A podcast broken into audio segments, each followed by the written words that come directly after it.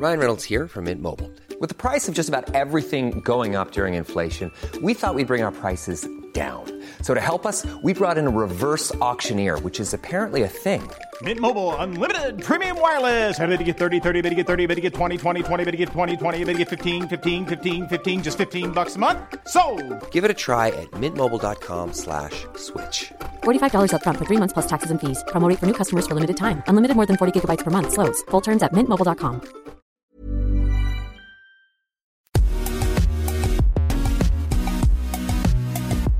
Bonjour à toutes et à tous, bienvenue dans Poulain Rafut. Je suis ravi de vous retrouver et je vous souhaite bien sûr une très très bonne année avec un invité bien bien spécial et surtout l'excellent Arnaud Beurdelet pour m'aider à animer cette émission. Salut Arnaud Salut euh, Raph et bonjour à toutes, bonjour à tous. Merci de m'accueillir en ce début d'année. Tous mes voeux évidemment pour, pour 2022, le meilleur et rien que le meilleur. Ça commence avec Poulain Rafut, hein, vous le savez, c'est le podcast qui rafute le rugby en long, en large et en travers, celui que vous pouvez écouter dans votre salle de bain, sur votre vélo, dans votre voiture, dans le métro. Bref, partout où vous le souhaitez. Je vous rappelle que ce podcast est à retrouver sur toutes les bonnes plateformes d'écoute, hein, de Deezer à Spotify en passant par Acast ou Apple Podcast. N'hésitez donc pas à vous abonner et à filer 5 étoiles à notre ami Raph Poulain. De cette façon, vous recevrez chaque semaine les derniers épisodes directement sur votre smartphone. Raph, je te laisse nous présenter notre invité du jour, un invité que tu connais bien. Oui Arnaud, on a tous dans nos contacts et surtout dans nos souvenirs ces mecs qui nous marquent dans notre cher rugby. Des mecs qui attachent et qui accrochent, les indéboulonnables de l'amitié, toujours au soutien, sur et en dehors du terrain. Les fidèles parmi les fidèles. Ceux qui, en un quart de seconde et un fou rire au téléphone, peuvent te faire traverser la France pour des retrouvailles et une bringue efficace en plein milieu de semaine de boulot. Enfin, d'un autre côté, je parle de boulot, mais j'en ai jamais vraiment eu. Bref, ceux qui savent, qui sentent et qui sont là. Je vous mets au défi de ne pas en trouver un dans vos répertoires. Perso, je pourrais vous citer toutes celles et tous ceux qui, grâce au rugby, m'ont fait devenir ce que je suis et m'ont permis de grandir et d'affronter la vie. Il y a les Luc, les Pierre, les Salim, les Eugénie, les Norbert, les Rodolphe, les Toffer, les Nani. Et je n'aurais pas à cette place. Et d'ailleurs, Arnaud risque de me, de me couper et de me dire que c'est encore trop long. Donc, au milieu de cette liste infinie, il y a Jérôme Filleul, 10 000 ans, presque 20 ans d'amitié. Biberonné au rugby, enfant de la balle ovale, tout n'a pas été rose pour la belette. Et pourtant, il a l'un des plus beaux palmarès du rugby français et une belle reconversion. Il faut dire qu'il n'a pas dormi et a su anticiper l'après. On va en parler. Formé à Agen, passé à Toulouse, puis au Stade français, il s'expatriera quelques saisons au Racing avant de finir sur un titre en 2015 avec le Stade français. Cinq boucliers, cinq clubs et 17 ans de carrière plus tard. Le voilà bientôt 43 ans, père de deux garçons, Léon et Oscar, que j'embrasse au passage, et gérant de deux enseignes à Bordeaux. La belle saison est au bureau. Fils et petit-fils de rugbyman, il a plusieurs fois porté le maillot des Babas, dont le grand-père était l'un des créateurs. Je pourrais vous écrire un livre sur l'animal, tellement j'ai de belles anecdotes sur lui et sur nous, mais comme on le dit toujours dans le rugby, tout ce qui est dans le rugby reste dans le rugby. Je préfère tout de suite rentrer dans le vif du sujet. Bienvenue à toi, Mila, bienvenue, Jérôme Filleul, dans Poulain Rafut. Salut, Jérôme, ciao. Salut Raphaël, merci de, m'inviter dans cette magnifique émission, en tout cas que, je suis attentivement, tout particulièrement. Euh, bonjour Arnaud, et je vous souhaite euh, plein de bonheur pour cette euh, nouvelle année, avec plein de sérénité et de belles choses à venir, je l'espère en tout cas.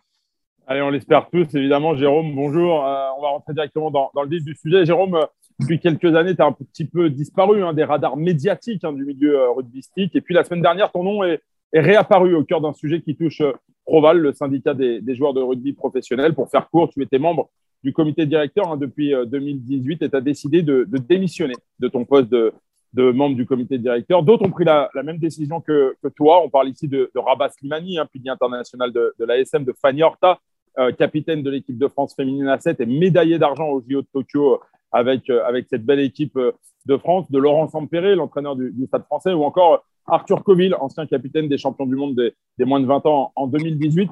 C'est pourquoi aujourd'hui, Jérôme, on, vient vers toi pour évoquer évidemment ce sujet-là, mais d'autres sujets un peu plus tard dans l'émission. Est-ce que tu peux d'abord nous expliquer les, raisons de ton choix, Jérôme? Pourquoi cette démission euh, euh, alors que les élections ne sont que l'année prochaine? Pourquoi? Parce que euh, suite justement à, la demande d'un élu euh, du comité directeur euh, au, mois de, au mois de mai, euh, il y avait déjà des, certains problèmes RH dans l'enceinte de Proval. Donc on a fait une réunion en tant que tous les élus du comité. Et euh, suite à cette réunion, bah, je me suis aperçu et, j'ai constaté des, de nombreux dégâts euh, humains euh, dans la structure et du coup qui, que je ne peux cautionner et qui, et qui, pas, qui ne font pas partie de, de, mes valeurs aujourd'hui pour un syndicat qui doit protéger les joueurs et doit également protéger ses, salariés. Et donc, du coup, j'ai décidé de, démissionner. Tu avais le sentiment, Jérôme, de pu être en, adéquation avec la mission qui est celle de, Proval d'accompagner les joueurs, d'apporter notamment un, accompagnement humain, tant avec les joueurs qu'avec les salariés alors après, avec les joueurs, euh, je pense que c'est différent, l'accompagnement. Mais en tout cas, en, tant qu'élu euh, dans la structure de Proval, les salariés, effectivement, il y a eu de, gros problèmes. Et euh, étant que chef d'entreprise, ben, on a le statut de protéger ses salariés et ce n'était pas le cas dans la structure de Proval. Donc, euh, j'en ai alerté euh, les élus et, euh, je l'ai dit clairement que j'ai démissionné à cause de, à cause de ça. Est-ce qu'une explication a, eu lieu avec le président Robins Chalewachu ou pas On s'est eu brèvement, mais, voilà, c'était plutôt en divergence, on va, dire, et voilà.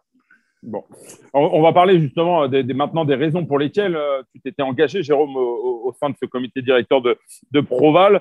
Euh, est-ce que tu peux nous dire justement, nous parler de ces raisons qui t'avaient poussé en, 2018 à accepter cette proposition de rejoindre le, comité directeur, toi qui étais euh, retraité, je crois, depuis 2007, si je ne dis pas de bêtises? Bah, Sinon, c'était plutôt une approche qui était plutôt louable, euh, bienveillante et qui était plutôt bien.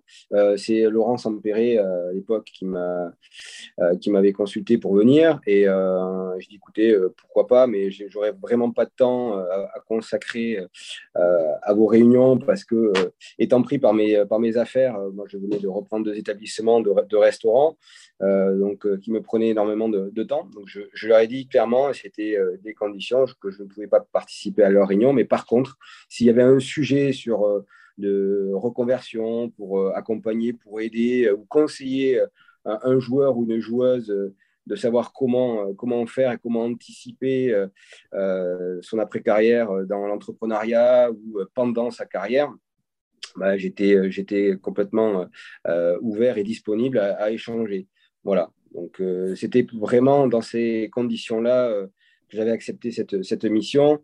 Euh, mais je vous avouerai, euh, voilà, depuis, depuis cet été, euh, il y a eu trop de choses qui ont fait que je ne pouvais pas continuer cette mission au, travers des problèmes humains et des dégâts sociaux dans la structure avec de nombreuses personnes qui sont, qui sont parties, voire licenciées.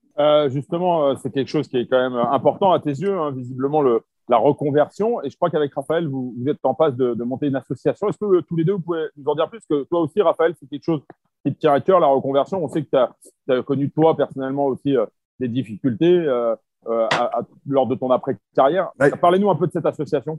Déjà, c'est pour ça que je voulais inviter Jérôme, parce que tu vois, Proval, en fait, on entend très très peu parler. il y a beaucoup de choses qui ont été faites par Serge Simon, par Mathieu Blin quand il était comité directeur et, président de, Proval. Et c'est vrai que quand tu as des mecs comme Jérôme, en fait, euh, maintenant, tu as les réseaux sociaux et on ne on, sait, on sait presque pas en fait que Jérôme est, euh, fait partie de, Proval et pourtant, euh, c'est des figures qui sont hyper importantes aujourd'hui pour, ben, pour les joueurs actuels parce qu'ils le connaissent encore. Il y a Jérôme, il y a Lolo Sampéré, il y en a plein en fait de mecs qui se sentent investis et on entend très peu parler en fait de Proval. Moi, j'ai décidé en fait euh, et on va en parler de, quand Christophe est décédé l'année dernière. En fait, euh, moi, ce qui m'a vraiment fait chier, je l'avoue, hein, c'est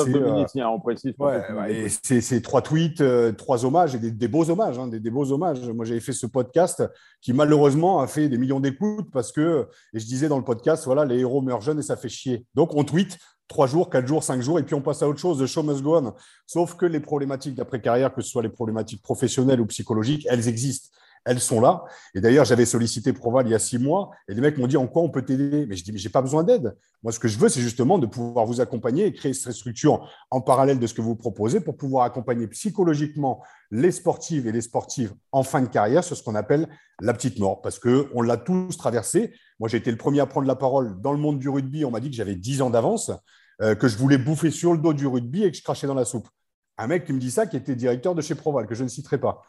Donc, te dire que derrière le mec, ça fait déjà cinq ans qu'il est directeur de Proval et qu'il vient me dire ça à moi, qui veut dire qu'en plus, je veux cracher dans la soupe alors qu'il n'a jamais lu mon bouquin, jamais vu une conférence, alors que je proposais de la prévention déjà dans un premier temps, rien n'a été fait. Donc, j'ai décidé en fait de prendre, euh, le taureau par les cônes, de, vulgairement poser mes couilles et puis de dire voilà, je vais créer une association avec des hommes, des hommes et des femmes que je trouve compétents, qui ont mes valeurs. Donc j'ai proposé à Jérôme d'en être le président. J'ai proposé à, à Miguel Fernandez.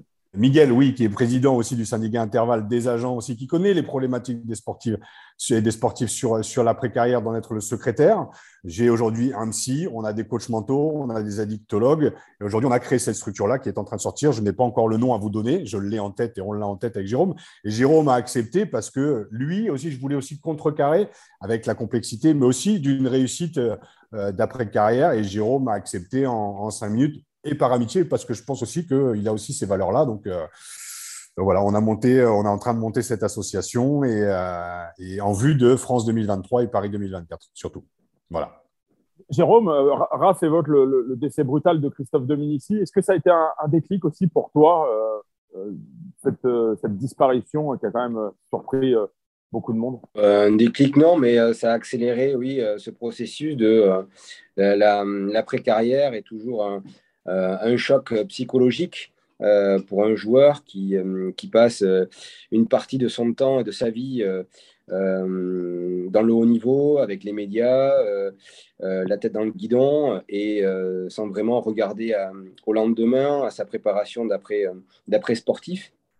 Et le, départ de, Christophe, effectivement, ça, ça a décuplé cette cette volonté aussi de, pouvoir faire attention aussi à, certains joueurs, à certains sportifs. Et, euh, et, de, et, du coup, euh, Raphaël est arrivé avec euh, ce projet derrière qui, qui tombe pas à pic, mais qui, qui va, dire, va dans le sens de, de, faire attention à la reconversion post-carrière.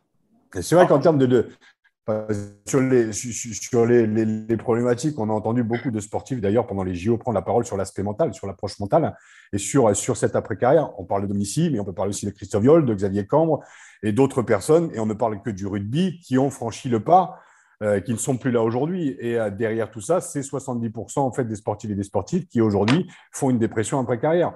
Donc, qui de mieux justement que des mecs qui l'ont connu, parce que moi je l'ai connu certes et j'ai pris la parole, mais Jérôme aussi psychologiquement a eu une transition beaucoup plus courte, compliquée au-delà du côté professionnel qu'il a assuré. Donc, on sait de quoi on parle. Donc, on a encore, et moi, par l'émission, j'ai encore cette petite notoriété qui me permet aussi d'aller voir les sportifs et les sportifs. Il y a le bouquin derrière, ce témoignage de Domi, une vidéo qui a tourné.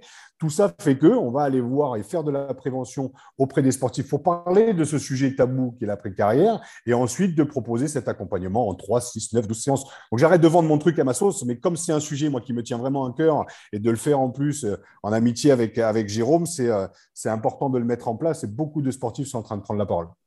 Alors, Jérôme, sans te mettre sur un, piédestal, tu, fais partie de cette génération de joueurs qui, ont connu hein, les, débuts de, l'ère professionnelle. On va pas te vieillir, mais tes premiers matchs euh, en pro avec le Stade Toulousain, c'est 96, si je dis pas de bêtises, donc peu de temps après le, début du, professionnalisme. Et très vite, tu as compris l'importance euh, d'anticiper euh, l'après-carrière. De 2008 à 2015, tu avais un restaurant sur Paris qui s'appelait Mila, hein, ça ne s'invente pas.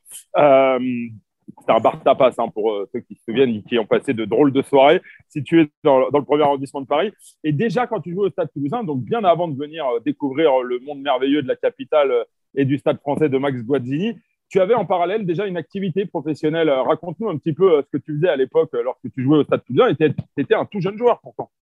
Ouais, moi, j'ai eu la chance de, voir le démarrage du professionnalisme, euh, qui n'était pas encore complètement officiellement, mais euh, après la, mise en place et toute l'évolution qu'il y a eu de, depuis, euh, on était aux prémices. Et effectivement, euh, pas mal de joueurs et beaucoup de, joueurs que j'ai côtoyés à, mes tout débuts euh, avaient deux activités, joueurs de rugby le matin et parfois l'après-midi quand il y avait deux entraînements, et, et se retrouver parfois entre deux entraînements à remettre le costume, le blazer et repartir bosser. Euh, parce que c'était leur activité aussi euh, plus active. Et euh, parce que encore, les, salaires n'étaient pas encore assez nécessaires. Le début du professionnalisme arrivait et puis certains avaient déjà une activité avant de passer, professionnel. Et du coup, bah, quand j'ai vu tous ces, tous ces gens et ces joueurs dans les vestiaires se changer et partir bosser, et bah, je me suis mis moi également à bosser et j'ai et j'ai suivi euh, mon ami euh, Didier Lacroix qui, euh, qui lui avait une boîte de communication qui s'appelait À la Une. Et, donc, du coup, je m'occupais bah, de, commercialiser, vendre les espaces publicitaires de la revue Prestige du Stade Toulousain. Donc on partait ensemble en voiture après entraînement. Il m'avait filé un tréteau et une planche en bois et j'appelais les partenaires pour, pour essayer de vendre mon, mon espace publicitaire, mon encart. Et donc c'était une belle, une belle école, une très belle école. Et, euh, et c'est vrai que bah, du coup, ça m'a suivi parce que durant toute ma carrière, j'ai toujours pensé à ce que je voulais faire après le rugby, que ça pouvait s'arrêter du jour au lendemain. J'ai vécu certains joueurs euh, euh, arrêtés par blessure euh, ou indépendamment de leur volonté également. Et donc, je me suis dit, si un jour ça m'arrive, il va falloir que je me prépare et que je prépare mes arrières. Donc voilà, j'ai toujours eu ça en, moi jusqu'à la fin de, ma carrière. Et on a toujours, on a toujours rigolé parce que tu sais, à la fin des matchs, tu as toujours les sponsors qui sont là. On a toujours rigolé avec Pierrot Rabadan. Euh, Jérôme qui, euh, qui allait chercher des cartes des visites. Et c'est le seul mec qui avait 10 classeurs. Normalement, tu as des classeurs DVD où tu as 200 DVD dedans.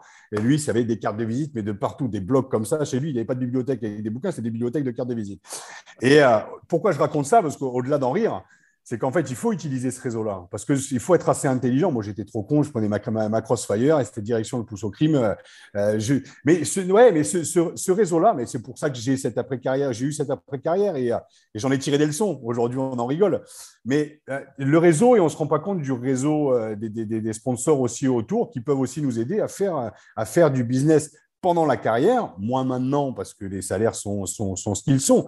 Mais euh, à cette époque-là, c'était déjà d'anticiper et de réfléchir et de dire, bon, en fait, ouais, tu peux bosser avec un tel et un tel. Par contre, le coup des tréteaux et de la planche, ça, j'étais pas du tout au courant, là, tu vois. C'est magnifique quand même. C'est magnifique. Bon, en tout cas, visiblement, Jérôme menait euh, plusieurs activités de, de, front. Tu pas empêché de construire quand même un, sacré palmarès. Un hein. Raph l'a rappelé tout à l'heure avec 5 Brennus. Euh, et pourtant, tu déclarais il n'y a pas très longtemps que tu aurais bien échangé un Brennus contre 10 sélections en équipe de France. C'est un, un crève-cœur, ça, de ne pas avoir pu tutoyer le niveau international. Jérôme, tu n'as jamais été très loin à une époque. Hein.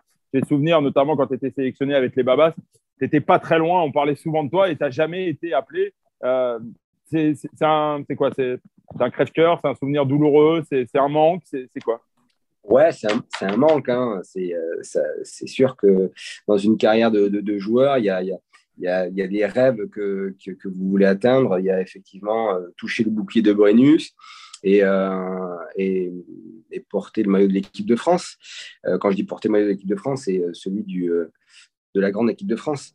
même si j'ai eu la chance de porter les, maillots de l'équipe de France jeune jusqu'à France A, mais euh, j'ai jamais eu la chance ou, pas la chance, hein, mais en tout cas, je n'ai pas pu porter ce maillot pour lors d'une tournée. Effectivement, c'est un, un, manque et, et euh, que j'aurais bien aimé euh, avoir. En, tout cas, effectivement, euh, quand je disais, c'est même difficile, hein, pour certains c'est choquant de dire échanger un bouclier contre des, sélections. c'est tellement difficile d'avoir un bouclier de Quand on a cinq. Ouais, c'est ça, c'est que tu en as cinq surtout.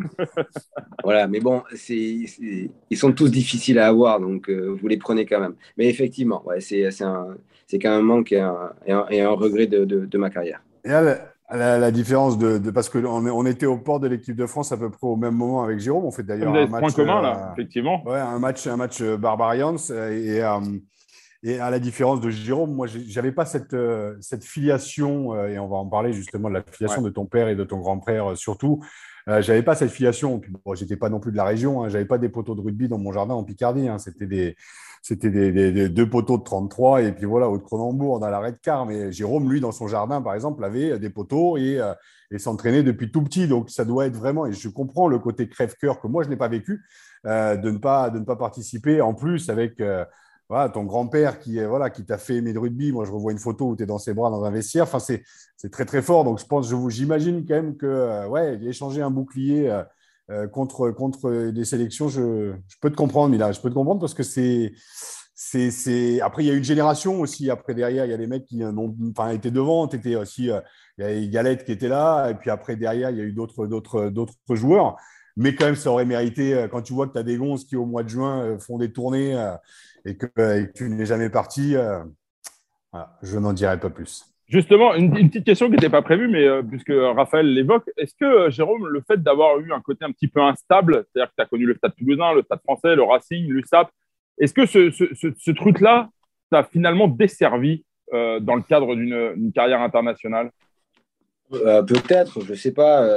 je pense qu'il y a des moments, on a besoin de, montrer des signaux un peu forts de stabilité sur certains postes, sur certains clubs pour, euh, pour asseoir une légitimité ou euh, une continuité euh, logique de progression de carrière pour atteindre l'équipe de France. Et peut-être qu'il y a des moments de ma carrière, étant jeune, j'ai fait certains choix qui m'ont peut-être desservi sur le plan international, mais Bon, après, euh, aujourd'hui, on, voit qu'il y a des joueurs quand même euh, qui changent pas mal de clubs euh, et qui ont des carrières internationales importantes hein, et intéressantes. Donc, ce n'est pas toujours le, changement ou l'instabilité qui fait que vous n'êtes pas sélectionné. Voilà, donc je, aujourd'hui, je, j'en sais rien. J'ai fait Aucun regret Non, pas, les choix de, de, de, de, clubs que j'ai fait, je ne les regrette pas. Parce que... Même, même Perpignan, Jérôme? Non, même Perpignan, même si, ça pas, même si je suis resté non et que euh, ça n'a pas été euh, une saison attendue pour, euh, pour, pour le président qui était Dagona et, et, moi-même, bah, j'en ai retiré quand même des, des belles conclusions. ça a été compliqué. Ben, je, je, me suis nourri de ça pour, pour rebondir derrière après. Donc, euh, même si ça n'a pas été une, une, saison ou une année positive, euh, voilà, euh, j'en ai, ai, ça m'a fait une expérience pour, pour la suite, en tout cas. On parlait de, filiation, c'est Raph qui a abordé le, sujet tout à l'heure. Tout le monde ne le sait peut-être pas, hein, Jérôme, mais tu es, le petit-fils de, Guy Basquet, qui est quand même une figure historique hein, du, du, rugby français, notamment à l'époque d'Albert Ferras. Tu dirais aujourd'hui que ça a été un, avantage ou un inconvénient pour toi dans ta carrière euh, je sais euh, que c'est une, immense fierté pour toi. Je me souvenir d'une chronique que tu avais écrite dans, dans Midi Olympique il y a quelques années où, tu rêvais justement de pouvoir avoir cette cape pour, euh, pour faire plaisir à, ton papy, entre guillemets. et voilà, je voulais savoir si quelque part, est-ce que ça t'a servi, est-ce que ça t'a servi ou est-ce que tu t'es jamais vraiment posé la question finalement? Au début, je ne me la posais pas j'étais un, peu insouciant de, de, de, l'impact que qu'a pouvait avoir mon grand-père dans le, milieu. Et puis après coup, euh, bah, vous côtoyez certaines personnes euh, haut placées à la Fédé. Et bon, euh, je sais que mon grand-père était un, homme avec beaucoup de caractère. Il tranchait énormément, il a tranché énormément. C'était soit blanc ou soit noir. C'était pas un, homme très politique. et effectivement, il, a dû blesser certaines personnes. Et je ne sais pas si, si durant ma carrière, ça a pesé sur certaines décisions. Mais euh, peut-être ou pas, j'en sais rien, je ne le saurais jamais en tout cas, mais c'est, je ne sais pas si tout euh, était positif dans, dans, dans, mon sens, mais, mais en tout cas, euh, je ne regrette pas qu'il, ait eu cette, ce poids ou cette carrière à la Fédé et, et, peut-être, j'en sais rien. Voilà. Mais c'est lourd à porter ou pas, Jérôme? Parce qu'on dit toujours quand on est fils d'eux, on en voit aujourd'hui, il y en a beaucoup. Hein. Romain Tamac, je pense que parfois ça doit le bassiner quand même, on lui parle de l'affiliation, euh, Damien Penaud, il y en a plein aujourd'hui, hein, des, joueurs de rugby dont les papas ont, déjà œuvré au, plus haut niveau. Est-ce que ça a été lourd à porter?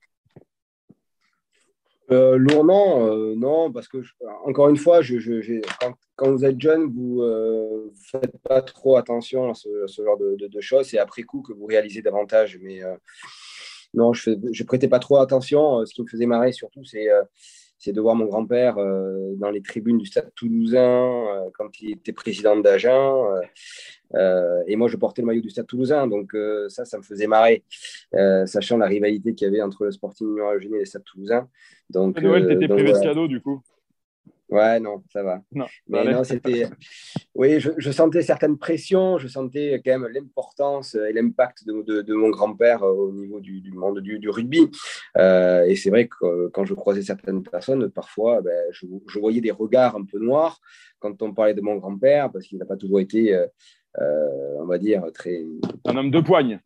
Voilà, ça là. Et ça n'a pas toujours été facile pour certains, et, il y avait beaucoup aussi d'admiration pour, pour d'autres. Voilà. Un mot, euh, Jérôme, parce que j'ai lu ça il n'y a pas très longtemps. J'ai appris que à la fin de ta carrière de joueur, la question s'était posée peut-être de devenir entraîneur. Or, aujourd'hui, tu es quand même sorti du, circuit rugby et j'ai lu que euh, Patrice Colazo, à l'époque, euh, entraîneur du Stade Rochelet, t'avais plus ou moins sondé pour savoir si tu, si tu avais été susceptible de le, le rejoindre euh, pour entraîner à ses côtés au Stade Rochelet. Vrai ou faux? Ouais, ouais, c'est vrai, c'est vrai. C'est juste après euh, mon arrêt en 2015, durant, durant l'été 2015, il m'a contacté et bon, j'étais très, très touché de, de, de, son appel, mais je ne m'attendais pas du tout à, repartir dans le, dans, dans le milieu euh, rubistique et, et, entraîner. Ça faisait quasiment 20 ans, plus de 20 ans que j'étais dans le, dans le milieu, à partir tous les week-ends. Je venais d'avoir deux, garçons, donc euh, j'avais envie de, de, profiter d'eux, de profiter de, ma famille. Euh, et, repartir là-dedans. Euh, d'un côté, ça m'excitait parce que c'est des projets et, euh, excitants où on est picousé, on est picousé rugby, ça coule dans nos veines, décliné parce que c'était peut-être trop tôt pour moi. Et voilà, mais je sais qu'après, dans ce milieu-là, dès que vous déclinez, dès que vous décrochez, après, c'est plus compliqué de revenir. Mais je n'ai pas, pas de regret de, ne pas avoir accepté euh, cette proposition-là. Je sais, voilà. Mais en tout cas, euh, oui, effectivement, Patrice m'avait contacté pour venir m'occuper de, des trois quarts euh, et d'analyser le jeu de trois quarts et des demi-mêlées. Je te l'avais euh, aussi proposé à Nice hein, quand j'étais euh, coach. j'avais coaché à Nice pendant six mois, en fait, euh, l'équipe de Nice, et j'avais proposé à, à, Jérôme de venir. Plus sérieusement, Jay, tu, tu, suis encore le rugby ou pas Tu regardes les matchs, je sais que tes, tes, fils sont un peu accros au, au, rugby, au surf. D'ailleurs, j'ai eu Léon au téléphone il y, a trois, il y a deux semaines, ton fils, qui m'a dit que tu étais, bien meilleur que toi au surf. Déjà, donc ça, j'étais ravi. Peut-être qu'il sera meilleur que toi au rugby, je lui souhaite. Moi, j'ai eu Pierre Berbizier qui m'a dit que Pierre était un peu déçu de Jérôme Filleul sur un vélo. Hein. Il ah. pensait qu'il pédalé plus vite. Puisqu'on est dans les anecdotes. Euh, et, donc, tu suis un peu ou pas du tout? Tu as décroché aussi par rapport au match et tout? Maintenant, tu habites à Biarritz, donc c'est sûr que tu serais. Je te vois plus en extérieur que, que, face à ton plasma. Tu suis un peu, notamment à Agen, qui est quand même ton club formateur, euh, qui a un peu explosé en vol ces deux dernières années. Euh, non, je suis toujours hein, de loin, comme disait Arnaud, hein, je, suis assez discret et, je suis toujours, toujours l'actualité rugbyistique, notamment les, matchs. Je regarde euh, avec mes enfants euh, certains matchs. Euh, je suis, je suis l'équipe de France aussi, les, beaux exploits de l'équipe de France. Donc maintenant sur le canapé, devant, devant mes écrans, mais je suis, je suis, je suis toujours passionné de, voir, de voir ces matchs. Exactement. Donc la question, c'est savoir, tu as quand même fait une grande partie de ta carrière au, au Stade français. Euh, tu, regardes plus Toulouse en ce moment ou le Stade français avec tes fils? Ils sont plus fans de Toulouse ou du Stade français Sachant que Léon a connu le stade aussi. Euh, euh, Oscar était un peu plus petit, mais Léon, je le revois encore. Léon, il a connu le Racing. Il est né dans la période de, Racing, donc ils suivent. On va en parler. Oui, ils, vont. non, non, ils suivent. Ils sont, ils sont picousés. ils aiment ça. Ils regardent le, stade, le stade français, le stade toulousain, tous les clubs que, que j'ai côtoyé euh, et, bien sûr Agen, parce qu'ils vont au stade de temps en temps. Euh, mais voilà, donc euh, non, non, on, suit, on, suit tous ces clubs-là avec beaucoup, beaucoup d'attention et quand ils se déplacent, on, va les voir à, l'hôtel parce qu'on va retrouver les, anciens joueurs qui sont devenus des entraîneurs maintenant. Alors justement, dans ton parcours, quand même, il y, a, quelque chose d'assez atypique et vous avez ça en commun avec Traf, c'est que vous avez euh, un grand écart qui est finalement pas si grand que ça, puisqu'il n'y a que le périph' en, enjambé. Vous avez porté tous les deux le maillot du Stade français et du Racing à la grande époque de l'antagonisme Guazzini-Lorenzetti. Euh, moi, j'aimerais avoir votre. Euh, comment ça s'est passé? Comment ça s'est fait? Est-ce que ça a été dur? Est-ce que vous êtes fâché avec un des deux présidents? Racontez-nous un peu, là, je serais curieux de savoir. Alors moi, j'ai déjà, je sortais du théâtre, donc euh, pas un casting à part euh, Coca Light. Et donc, quand tu fais 100 bars, Coca Light, ça n'a pas de sens. J'ai failli faire bouffer le cul par un léopard en Afrique du Sud lors d'un tournage. Donc, j'ai dit, qu'est-ce que je fais de ma vie? Et Je me souviens, je suis parti avec Jérôme, ben, pas loin d'ici maintenant. Je suis en Provence. On était chez mon oncle et ma tante à la Magle, à côté d'Erac, à côté d'Avignon. Et puis, on s'est entraînés tous les deux. Et euh, on était sur le terrain des rags et, euh, j'ai dit ouais, je vais peut-être reprendre le rugby et, et au Racing et parce que j'avais croisé Bibi au Radou qui m'avait proposé de rencontrer Pierre Berbizier moi, cette année-là, je vais pas trop en parler parce que j'ai fait huit déchirures et je n'ai pas fait un match de l'année. J'ai pris, euh, j'ai pris un billet et, c'était une grande frustration parce que je voulais vraiment me prouver que je pouvais encore revenir et le corps voulait plus. Donc, euh, mais Max m'en a pas voulu parce que j'avais déjà arrêté depuis deux ans. J'ai connu Jackie Lorenzetti qui m'avait agréablement surpris parce que parce que c'est ouais, on, peut le critiquer euh, parce qu'il peut être un peu détaché de cette image qu'on se fait du rugby village et tout ça, mais le mec quand même a, quand même construit une, machine de guerre et on était aux prémices parce qu'on perd cette finale contre Mont-de-Marsan euh, euh, en 2007-2008 et Jérôme, toi, tu arrives l'année d'après en Pro D2 pour finir sur un titre, euh, enfin pas finir, hein, de continuer, mais de, gagner ce titre l'année d'après. Alors je ne sais pas sur tes relations avec Max comment ça s'est passé, mais raconte-nous, Jérôme, on veut ah, savoir comment ça s'est passé. Il des petites piques de temps en temps. Que Max a perdu un de ses bébés quand même. Bah, il l'a perdu plusieurs fois, Jérôme, quand même, parce qu'il a fait un tour Perpignan. Après, il est revenu, mais c'est le seul d'ailleurs. Au fond de lui, il savait hein. Oui, mais au fond de lui, il savait qu'on allait se retrouver. Donc, euh, on est parti toujours, euh, toujours en, beau, en, beau, en, beau, terme. Non, le Racing, pourquoi? Parce que euh, déjà, c'était un club que, lequel mon, grand-père avait porté le maillot. Il avait joué au Racing pendant une, année. Et ça a toujours été un club que, que j'aimais bien, que je, que je, suivais. Et puis, c'était une période de ma carrière à, à Paris qui se passait plutôt, plutôt, plutôt bien. Il y a eu quelques changements, euh, changements d'entraîneur à, Paris. Et puis, il y a, eu l'arrivée de Pierre Berbisi au Racing, avec qui euh, ben, je, m'entendais bien parce que c'était un ancien Agenais.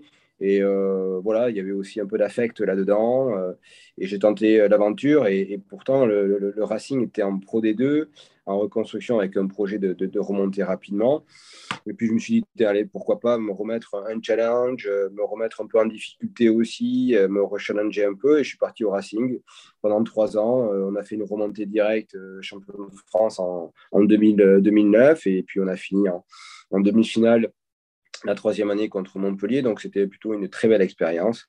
Donc, et puis après, je suis revenu au Stade français de la même manière pour finir ma carrière, euh, pour filer un coup de main euh, au stade qui a duré euh, chaque année. Je reproduis, je relance, je relance, je relance et ça a fini pendant, pendant 4 ans jusqu'en 2015. Voilà. Et sans trahir de secret, tu, tu, pour en avoir discuté avec toi il y a quelques temps, tu avais tissé de, des liens amicaux presque avec le président Lorenzetti pour qui tu, tu as un grand respect.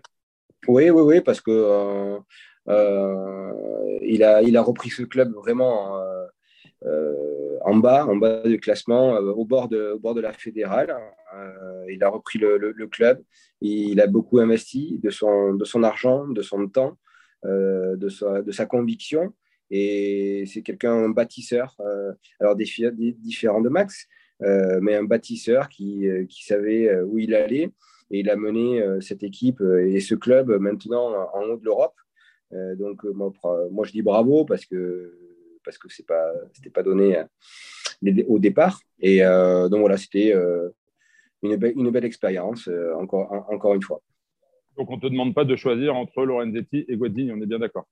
Non, non. C'est pas la même aventure. Je pense que c'est pas le. C'est deux, hommes deux hommes qui sont différents, avec des qualités différentes. Et voilà, mais c'est vrai que moi, j'ai passé beaucoup plus de temps, euh, euh, beaucoup de temps au Stade français. Euh, j'ai connu, moi, le Stade français de, Max en pleine effervescence. Et, c'est vrai que on a vécu des moments exceptionnels. Donc, c'est vrai que j'ai un attachement à Paris, au Stade français et à Max qui est, qui est, plus prononcé. Ouais, et puis à un ah. âge aussi, un âge voilà, où tu avais 22, 23 ans, tu débarquais à Paris. On a découvert Paris ensemble d'ailleurs, et puis on a gagné des titres aussi, enfin, avec une génération de mecs. On refait toujours, toujours dans cette nostalgie, mais c'était extraordinaire. Ça sortait complètement de l'ordinaire et, euh, c'était euh, non, c'était très très fort. Justement, pour conclure, messieurs, euh, c'est vrai que vous êtes marqués et étiquetés tous les deux un petit peu avec le sang rose hein, du, Stade français.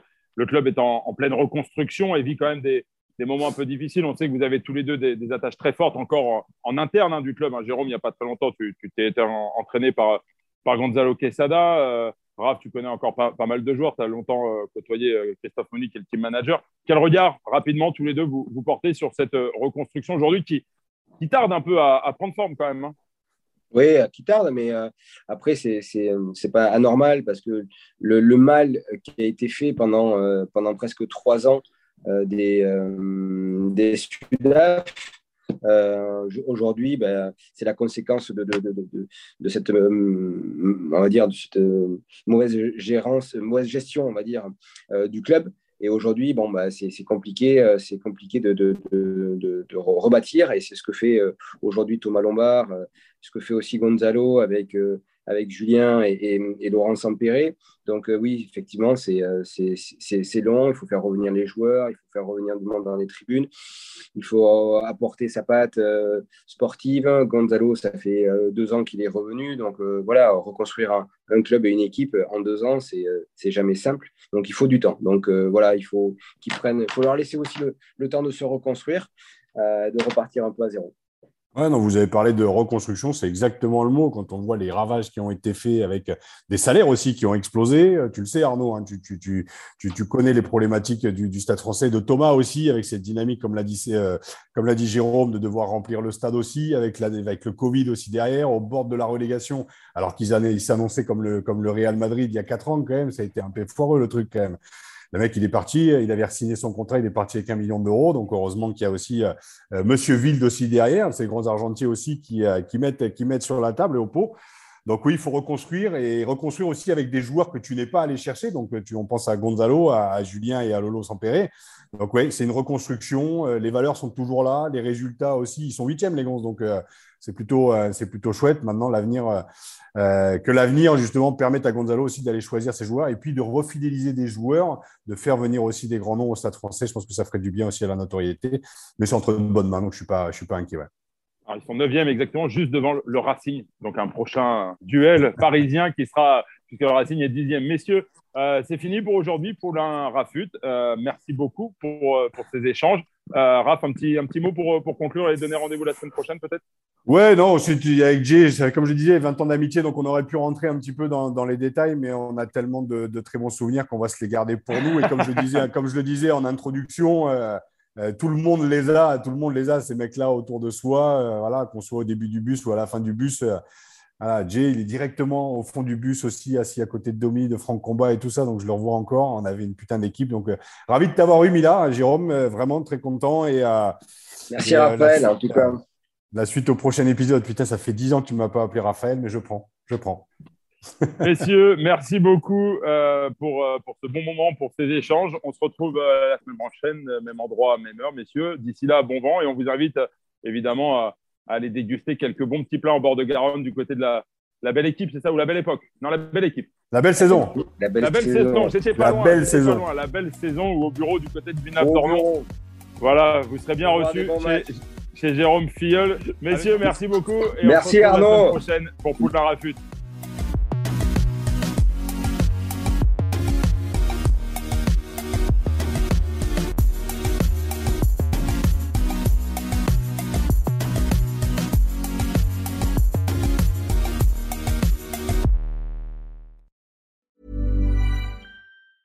Planning for your next trip? Elevate your travel style with Quince. Quince has all the jet setting essentials you'll want for your next getaway, like European linen, premium luggage options, buttery soft Italian leather bags, and so much more. And it's all priced at 50 to 80% less than similar brands. Plus, Quince only works with factories that use safe and ethical manufacturing practices. Pack your bags with high-quality essentials you'll be wearing for vacations to come with Quince. Go to quince.com slash trip for free shipping and 365-day returns.